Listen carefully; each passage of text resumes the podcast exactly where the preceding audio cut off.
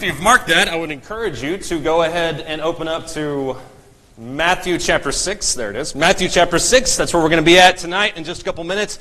While you're turning there, allow me a brief moment to express my appreciation for your presence. As was mentioned in the prayer, this is certainly an atypical time to come together to study God's Word. As we all know, the scriptural times for gospel meetings are usually Sunday through Friday. So this is just completely off the charts, but I appreciate your interest. Also appreciate uh, just inviting me to come. We, uh, like most of you, your plans for 2020 kind of just went out the window, and that was the same for us. We had meetings scheduled, we had vacations scheduled. All of them went completely out the window because of COVID. I know that's not nearly what a lot of people had to deal with. So it's just good to get out of Texas. It's good to get out of your home and kind of be amongst people. In case you're wondering, you do have three kids. We left them at home for this weekend so that we could kind of have a little vacation for ourselves and, and meet all you people kind of unobstructed. But it's just too good to be here. And if nothing else comes out of this weekend, at least we have some good memories, some good friendships. I'm sure I'll come back uh, home to Greenville with a whole truckload of Facebook friend requests, which is always great. Uh, but it's always that good fellowship that we enjoy with one with another. That's what I love so much. Uh, most of you know this, or some of you know this, but in uh, I actually am from Dallas. That's where I'm. That's where I live right now. I'm actually from Amarillo, which is in deep West Texas, right up there in the Panhandle. And if you've ever seen any cowboy movies, that's essentially what Amarillo is. It's just all kind of pastures, and we measure how hard the wind is blowing by essentially how big the uh, how big the dust pile is. We have these massive dirt storms. And growing up in Amarillo, there was a man by the name of Larry Cooper, and Larry Cooper was not a very large man. But he had a magnificently large voice. And I remember watching him as a kid leading singing, and he would get right up to the end of the podium, and he would kind of lead singing, and he would lean over the podium to the point where I thought that he was actually going to fall off the thing. And so at nine years old, my main interest at that point was kind of watching him to see if he was going to finally make that topple. He never actually did, which I'm glad to see. But what I remember most about Larry Cooper is not his singing voice, but one prayer he gave when I was about eight, nine, ten years old, somewhere along those lines. I was listening to him in the pews. This was the opening prayer. And he got up there and he started thanking God for the grass. And he didn't thank God just for the grass. He started thanking God for the individual blades of the grass. He started thinking about God for the atoms in the grass. He started thinking about God for all of how the atoms move and how the molecules work together. And that's where he began. He then moved to plant life. He then moved to various animals that crawled across the earth. He moved to the oceans. He moved eventually to the stars, to the clouds, to the planets, all these different things. Fifteen minutes later, after he had done nothing else except thank God for all those things, he finally ended his prayer. And as an eight year old, if you're there, if you're in my position, eight years old, you know that that's probably the closest thing to torture at that point in time that you could ever have because you're just thinking about when you're going to get out of there, go home, play video games, eat some lunch. That's kind of what you're thinking about. But as I grew up and I started thinking about that prayer, and I started listening to other people give prayers, and certainly as I myself started taking part in public worship, I've thought a lot about that prayer. And I thought that takes a lot of guts to get up there and just kind of thank God for literally 15 straight minutes about all the things that He has given to us. And all of us know people like that. All of us know people that get up and do prayers, and it just seems like eloquence is just their second language. It just seems like you can almost be moved more by their prayers or by something that they say kind of in passing than any preacher ever would. And Larry Cooper was that kind of guy. And certainly as I tried to get up and start doing public worship myself, I tried to start emulating that and had these really flowing, really flowery prayers, sometimes very long, but just trying to really move people by what I was saying. It didn't take me long to realize that that wasn't really my strong suits. And moreover, what I realized was that wasn't really what prayer was all about to begin with. You know, when you think about what prayer is, it's essentially a conversation between you and God. Now, very reverent, obviously, very holy, of course, but it is a conversation that is contained between you and God. And that's why you see passages like the ones in Thessalonians that says, pray without ceasing. That's why Jesus talks about praying for this day, your daily bread. There's all sorts of this conversations that take place between you and God that should be a part of the fabric of our everyday life. That's what prayer is. And I believe that prayer is not only one of our greatest blessings as Christians, it's also simultaneously the most underutilized blessing that we have as Christians. The ability to call towards God at any point in time of day and just talk to Him about whatever it is that's on our mind. And I'm convinced that when you look in Scripture, you see this over and over again. You see these really short kind of bullet prayers, or I call them arrow prayers. They just kind of seem to go up, and they're very short and they're very spontaneous. For instance, you see the one in Genesis 24, verses 12 through 14, where Abraham's servant is praying for a bride for Isaac, and that prayer is all of 102 words. You look elsewhere in Scripture, you see things like 1 Kings 18, when Elijah is on Mount Carmel and he's praying for God to display his presence, 62 words. You also have 2 Chronicles 14 and verse 11, which is Asa's prayer. That's all of 54 words. 1 Chronicles 4 and verse 10, I put a little A on that because it's not even the entire verse, 33 words.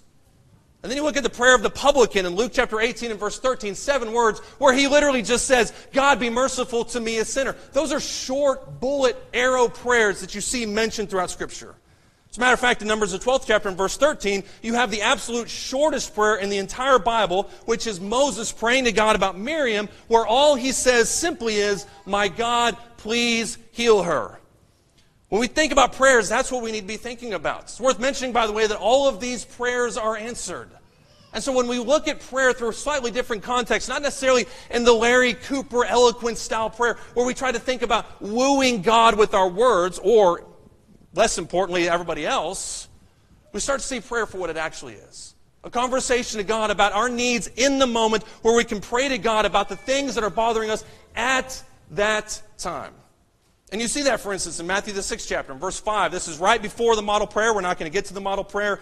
But in Matthew chapter 6, starting verse 5, Jesus says, When you pray, you are not to be like the hypocrites for they love to stand and pray in the synagogues and on the street corners so that they may be seen by men. That's what I try to do in copying other people's eloquent prayers. Truly, I say to you, they have their reward in full. But you, when you pray, go into your inner room, close your door, pray to your Father who is in secret, and your Father who sees what is done in secret will reward you. And when you are praying, do not use meaningless repetitions as the Gentiles do, for they suppose that they will be heard for their many words. Don't be like them, for your Father knows what you need before you ask Him. I'm going to say something here this, tonight, and this may be the most controversial thing I'll say all weekend, and that's a really poor way, I understand, to begin a three lecture or three sermon weekend. But I would argue, too, that when you look at prayer, especially through the shortened context in Scripture, and you see what Jesus says here in Matthew chapter 6, you can make the arguments that words are the least important part of a prayer. Now, let me put a massive caveat on that. I am not by any stretch of the imagination saying that you do not need to pray towards God because, after all, God knows what you need. That's not what I'm saying here. But I think sometimes we get so caught up in making sure that we have the right words at the right time, structured the right way with the right grammar, the right syntax, and all these different things that it turns into more of a chant or some kind of spell that we're hoping that we think if God can just hear us, if we use the right words at the right time in the right place, if we can get the combination right, then maybe God will hear us. And I don't think that you see that in Scripture. Reality is, when you look at Scripture and you see what God has to say about prayer, there are four essential elements of what it means to pray. The first and foremost one is respect. Do I understand who it is that I'm talking to? And I know this is first, and this is probably the one that's probably the most obvious, but I think it's a point worth making, remaking, and making a third time because I don't oftentimes think that we realize that we're honestly talking to the creator of the universe. Think sometimes we have a more of a publican type of prayer when we go towards God and we say, God, I'm so thankful I'm not like them. And you can insert whatever you want to with them. I'm so glad I'm not like them. Liar and a cheat and a scoundrel. I'm so glad I'm not like them. But I'm a Pharisee. I pay I fast. I fast twice a week. I pay tithes everything that I get. I'm so holy. You should just be blessed that I'm even talking to you. Having that proper respect towards God is paramount to prayer itself. You also have the object. What is it that I'm asking for? And James, the fourth chapter, makes the point that he says you don't have because you know you're going to spend it on your pleasures, which goes into the next point, which is motivation. Why is it that I'm asking for this? I've heard prayers from a lot of people that talk about spreading the borders of God's kingdom and expanding the church and growing the church, and that is a very, very noble cause. But what's the end goal? Is the end goal so that we can just have more people fill our pews? Or do we really want to honestly expand the borders of God's kingdom? That's a prayer and that's a consideration I think that's worth making. I think we also have to factor in the trust factor, though. Do you actually believe that God will answer your prayer? And I don't know about you, I don't know about your situation, but at least in my specific experience, this last one is the one that we sometimes have the most trouble with. We know exactly who we're talking to about. We know we're talking to God. We know we have the right motivation. We really want help with this sin that we're struggling with. We know we need God's forgiveness. We know we need these things, but we sometimes don't really think that God listens to us. And then you have passages like Luke, the 18th chapter, where right before Jesus gives this instruction, this parable about a woman who goes to the judge over and over and over again, he prefaces it all by saying, I gave you this parable so that you would pray and never lose heart. I'm not going to have a straw poll here tonight about how many people pray and lose heart, but if I did and we were honest about it, I would imagine all of us have been in that shoes, those shoes at some point in time. Where we pray and we're not 100% convinced that God listens to us. Maybe we're unsure about whether our lives are right before God. Maybe we're unsure about the motivation. Maybe we're unsure about our relationship with Him. But for whatever reason, we're not necessarily convinced that God listens to us. If all of these components are there, I would argue too, then the words are secondary. Not that we don't need to pray or not need to have any words whatsoever, but that we don't need to obsess over grammar, syntax, structure, and making sure that it's everything is in its right place. Because after all, God does know what we're asking for. And God does know what we're praying for.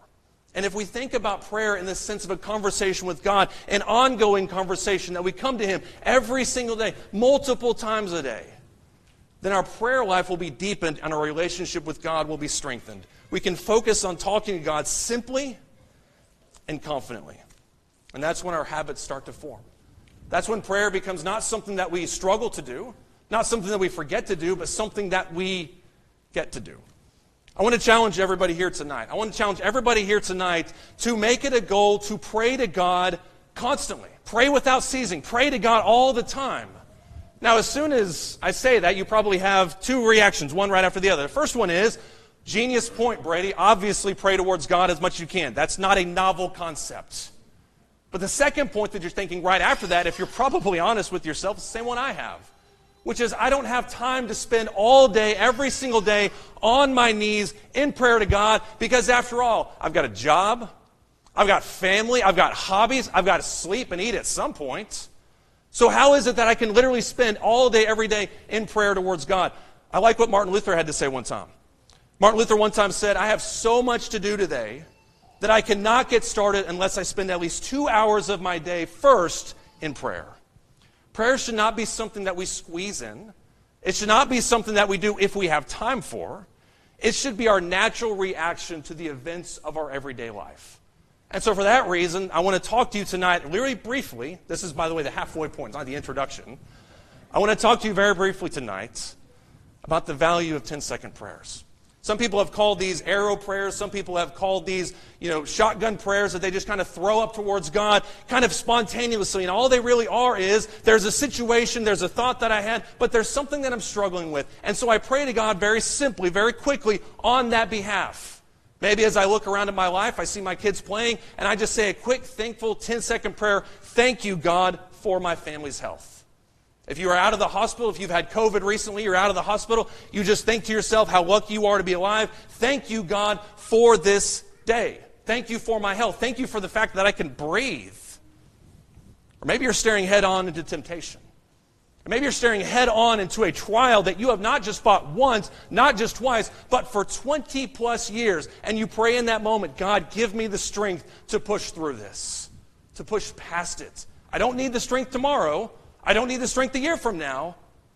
I need that strength right now. My favorite part of the model prayer, and we'll talk about a little bit more here in a second, but my favorite part of the model prayer in Matthew chapter 6 is when he says, Pray for your pray each day for your daily bread. That's a direct call back to the manna that fell in the wilderness, where you had this daily sustenance that came down from God. I don't need manna tomorrow. I don't need manna two weeks from now. I need my daily bread. Sufficient for the day is the trouble therein. I love the point that Jesus makes when he talks about that. But there are some very real intrinsic benefits to having these short prayers. First and foremost, ladies and gentlemen, I think it shows a remarkable amount of faith. I don't mean faith that God's going to follow through on this prayer, that He's going to answer our prayer necessarily. I'm talking about faith on our part. If you're facing something that is really, really strong, and really unique and really pointed and something that you're struggling with day in and day out, the tendency sometimes is to go to God multiple times or to have one long marathon session where all we do is pray, pray, pray, pray, pray. And there's nothing wrong with that. Jesus, on at least three different occasions, spent all night in prayer. There's nothing wrong with that. But as one person said, when you pray towards God, pray it once and mean it. I think sometimes when we go to God in prayer, we think, I have to have all these words. I have to have all these unique kind of statements, and I have to structure it the right way, or else God's not going to hear me. But when I pray to God once and I mean it, I have faith in the fact that He is going to hear me. I want you to look at Romans, the eighth chapter. I don't pretend to know everything that's happening in Romans 8, and I certainly don't pretend to know everything that's happening in Romans 7. But Romans 8 is one of these chapters that is just it's just so thick with encouragement. And if you read the entire chapter, Romans 8, cover to cover, what you find out is that ultimately he's talking about the fact that God, or that nothing in this world can take away your salvation. Persecution is going to come, it's going to be hot, but nothing's going to take away your salvation. That's kind of the overall point. And Romans chapter 8, starting in verse 26, he says in these two verses, In the same way the Spirit also helps our weaknesses, for we do not know how to pray as we should. But the Spirit Himself intercedes for us with groanings too deep for words, and He who searches the hearts knows what the mind of the Spirit is, because He intercedes for the saints according to the will of God. Let me say it again. I do not pretend to know everything that's happening in those two verses. But what I do know is that God knows me better than I know myself. And when I go to God in prayer for this, or when I go to God for prayer in this, I pray to God for all these different things. What God really knows it's what's best for me. When you look at passages like when Jesus talks about the power of prayer in the Sermon on the Mount, actually, I think it's in the Sermon, it might be somewhere completely different. This is what happens when I go off the cuff. But there's a point where he says, You don't pray to God for a snake, or if you ask your father for a piece of bread, he's not going to give you a snake. The whole point of that is to say that you may ask for one thing, but what's in your best interest is something completely different. And if you don't believe me, just listen to Garth Brooks' song Unanswered Prayers, and you'll know exactly what I'm talking about. All of us know what it's like to pray for God, get something completely different, and then say a prayer later and think, I thank you, God, that I didn't get that thing, whatever that was. God knows us better than we know ourselves. And so when we go to God in prayer, these really quick arrow prayers, where we just pray to God about something, it puts the ball in His court. And it tells us that He knows us better than we know ourselves. And you see this all throughout these two verses that the Spirit Himself intercedes for us with groanings that are too deep for words, searches the hearts, knows what the mind of the Spirit is, because He intercedes for the saints according to the will of God. Now, you may be sitting here thinking to yourself, I don't need to know this because, after all, I know exactly what I need and I know exactly how to pray. If that's the case, then you're better than John's apostles, who asked Jesus, Teach us to pray as John taught his disciples. When we go to God in prayer, it goes back to that first point we made. When we go to God in prayer, it's all about understanding who we're talking to and understanding that He knows us better than we know ourselves and understanding that He will give us what is in our best interest, not what we think is in our best interest. Number two, develops habits. I'm going to make this statement. I'm going to say it twice because I want you to take it to the bank. There are few things that you can do in your life that will have more of an impact on your spirituality than constant prayer. You can make an argument for Bible study, but there are few things that you can do in your life that will have more of an impact on your spirituality than your constant prayer. We oftentimes talk about it when we do sermons about Daniel, but I think it's worth pointing out the fact that Daniel, it's mentioned in Daniel, the sixth chapter, that he began and then he had another prayer in the middle of the day, and then he ended every single day with prayer, as was his habit from when he was young. Now, it doesn't say that he spent hours in prayer. It doesn't say that he spent all this time in prayer thanking God for this and talking about this and talking about this. Although, if you look at Daniel 9, I think you see a little bit what he was talking about. But it says that that was his habit, that was his routine. And if you look throughout the Psalms, if you look close enough, you see multiple times where David says, In the morning I will praise you. In the morning and the evening I will praise you. At morning and at lunchtime and in the evening I will praise you. There's a sense in which prayer needs to become a habit for us. And we pray certainly before we eat. We pray sometimes before we go to bed. Even though, if we're being honest, we sometimes don't finish those prayers because we fall asleep. There's nothing wrong with that. But we pray at these very routine times. When in reality, prayer should be a part that we pray for every single day. I want you to look in Ephesians chapter 6 with me. This is after the armor of God discussion that takes place in Ephesians 6, verses 10 through 17. But in Ephesians chapter 6, starting in verse 18, this is after the armor of God's, after Paul has said we need to stand firm, that kind of stuff. Listen to what he says here in Ephesians chapter 6, starting in verse 18. He says, With all prayer and petition, pray at all times in the Spirit, and with this in view, be on the alert with all perseverance and all petition for all the saints and pray on my behalf, that utterance may be given to me in the openings of my mouth to make known what are, with boldness what is the mystery of the gospel, for which I am an ambassador in chains, that in proclaiming it I may speak boldly as I ought to speak. We sometimes don't pray, sometimes, ladies and gentlemen, because we don't know what to pray for. We look at our world and we think things are going pretty good. My life's kind of trucking along as I like it. I'm not dealing with any massive temptation today. And so, for that reason, I don't really feel a sense of prayer. And yet, when you get to the end of this section here in Ephesians 6, verses 18 through 20, what we just read, Paul almost, and he has a habit of doing this, where he just kind of throws everything together and he says, Pray for this, do this, pray for this, don't forget about this. He throws it all up there in one lump sum. And when we think about the state of Christianity in the world, when we think about our own battles that we face amongst our pews, when we think about the interpersonal relationships that sometimes threaten to fracture a church, not just here but elsewhere, then it becomes very obvious to us that there are a lot of things that we can pray about. And as they enter your mind and as they enter your consciousness, I would encourage you to make it a habit to shoot up a quick 10 second prayer asking God to be with those people, to be with that situation that you're aware of, to be with that church that you know is struggling, to be with that person that you know is on the edge of possibly doing something that you know is not going to be in their best interest. And number three, it keeps you present. When we focus on the needs of today, and this is another reason why I love that statement where he says, Pray for the daily bread. Give us this day our daily bread. When we pray for our daily bread, it keeps us present. Too many times we have the mistake of praying about something that will happen maybe 10 years from now. And we have a habit, and I'm the king of this, we have a habit of worrying about things that will never take place and then getting mad about them as if they already took place. When in reality, the only thing we need to be concerned about is today. I guarantee you, if I asked you yesterday or asked you today, if your today ended up what you thought it would be yesterday, nobody would say it was the exact same day. Something happened, things changed, the moods fluctuate, people enter your lives, they leave your life, things change. And the only thing that we know for sure is what we're staring at right in front of us. And we pray to God to thank Him for those things, when we ask Him for His help with those things, it keeps us present on the things in our life that we can control. We never look at Jude. I want you to read the end of Jude with me, real quick. In case you're wondering where Jude is, just go to Revelation, go one page back. That's where it's at. I think a lot of us are scared to read Jude because there's a lot of stuff happening in there that just is really kind of crazy if we're not careful. And I'll be honest, I don't preach from Jude nearly as much as I should, but I think Jude, the more I look at it, is one of the most relevant works that we can find in the New Testament. There's so much happening in that book.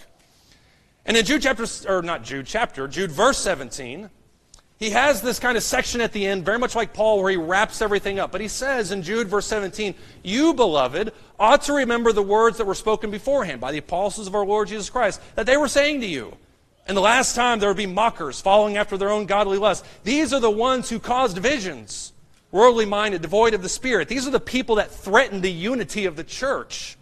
But look at what he says here in verse 20. Don't be concerned about them. Pay attention to them, but stay away from them. Verse 20, you, beloved, build yourselves up on your most holy faith praying in the Holy Spirit. Keep yourselves in the love of God, waiting anxiously for the mercy of our Lord Jesus Christ to eternal life. And have mercy on some who are doubting. Save others, snatching them out of the fire. And on some, have mercy with fear, hating even the garment that is polluted by the flesh. Do you notice what Jude says in that passage?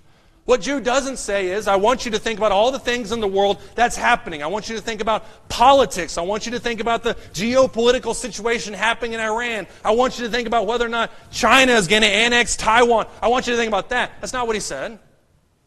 What he said was, don't pay attention to those things that are outside your realm of control.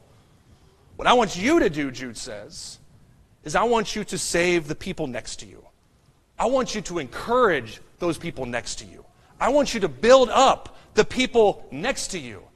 And if you remember, if you've read Jude at all, you know that he begins this entire book by talking about the faith that is now threatened. And it's threatened sometimes because we become so obsessed with big picture things that we forget about the people sitting next to us in the pews. We forget about the things that we can do right then, in that moment, at that time period. And so, for that reason, 10 second prayers keep us present. We think to ourselves that I can pray for that later. I'll pray for that at nighttime when I have a little bit more time on my hands. I'll pray for that a little bit later when I can devote 17 hours to prayer, as if we have that kind of time in our life. Most of us would, at least I would die of hunger long before that. We need these little short prayers while they're on our mind to be thinking about them. One of the most impactful texts that you can ever get, that I ever get, is when somebody from Hillside randomly texts me and says, I'm praying for you. And that happens, and it happens probably to a lot of us from time to time. We have a guy at Hillside that is really, really good at that. He'll just text me in the middle of the day and he'll say, I just want you to know that I'm thinking about you and I'm praying for you. I don't know if I did something wrong at that point, but it, good, it feels good to know that he has me in mind. And we may think to ourselves, well, I don't have time for these 10 second prayers. That's not something that I'm developing in my life. Ask yourself, what person in your life do you text all the time? I text Melina probably way more than I should. She texts me definitely more than she should. But we have these ongoing conversations with the people in our life that matter to us. And yet we sometimes don't have them with the one person, the one being that is the most important to us, which is God. When we have that constant dialogue going with God, where we talk to Him day in and day out, where we have this conversation, this dialogue with Him, we are pleading with Him, we are thanking for Him for all these different things. It keeps us focused on the only one that can handle everything, which is God. That's the value of 10 second prayers, ladies and gentlemen. That's the importance of fixating our hearts and our minds and our postures, keeping them always pointed towards Him. If you're here tonight, for some reason, your heart is away from Him you're somebody who is obsessed with anything and everything, and yet you're missing the one thing that is most important, which is God. Then you have this moment right now to make that right. We encourage you to come forward as we stand and as we sing.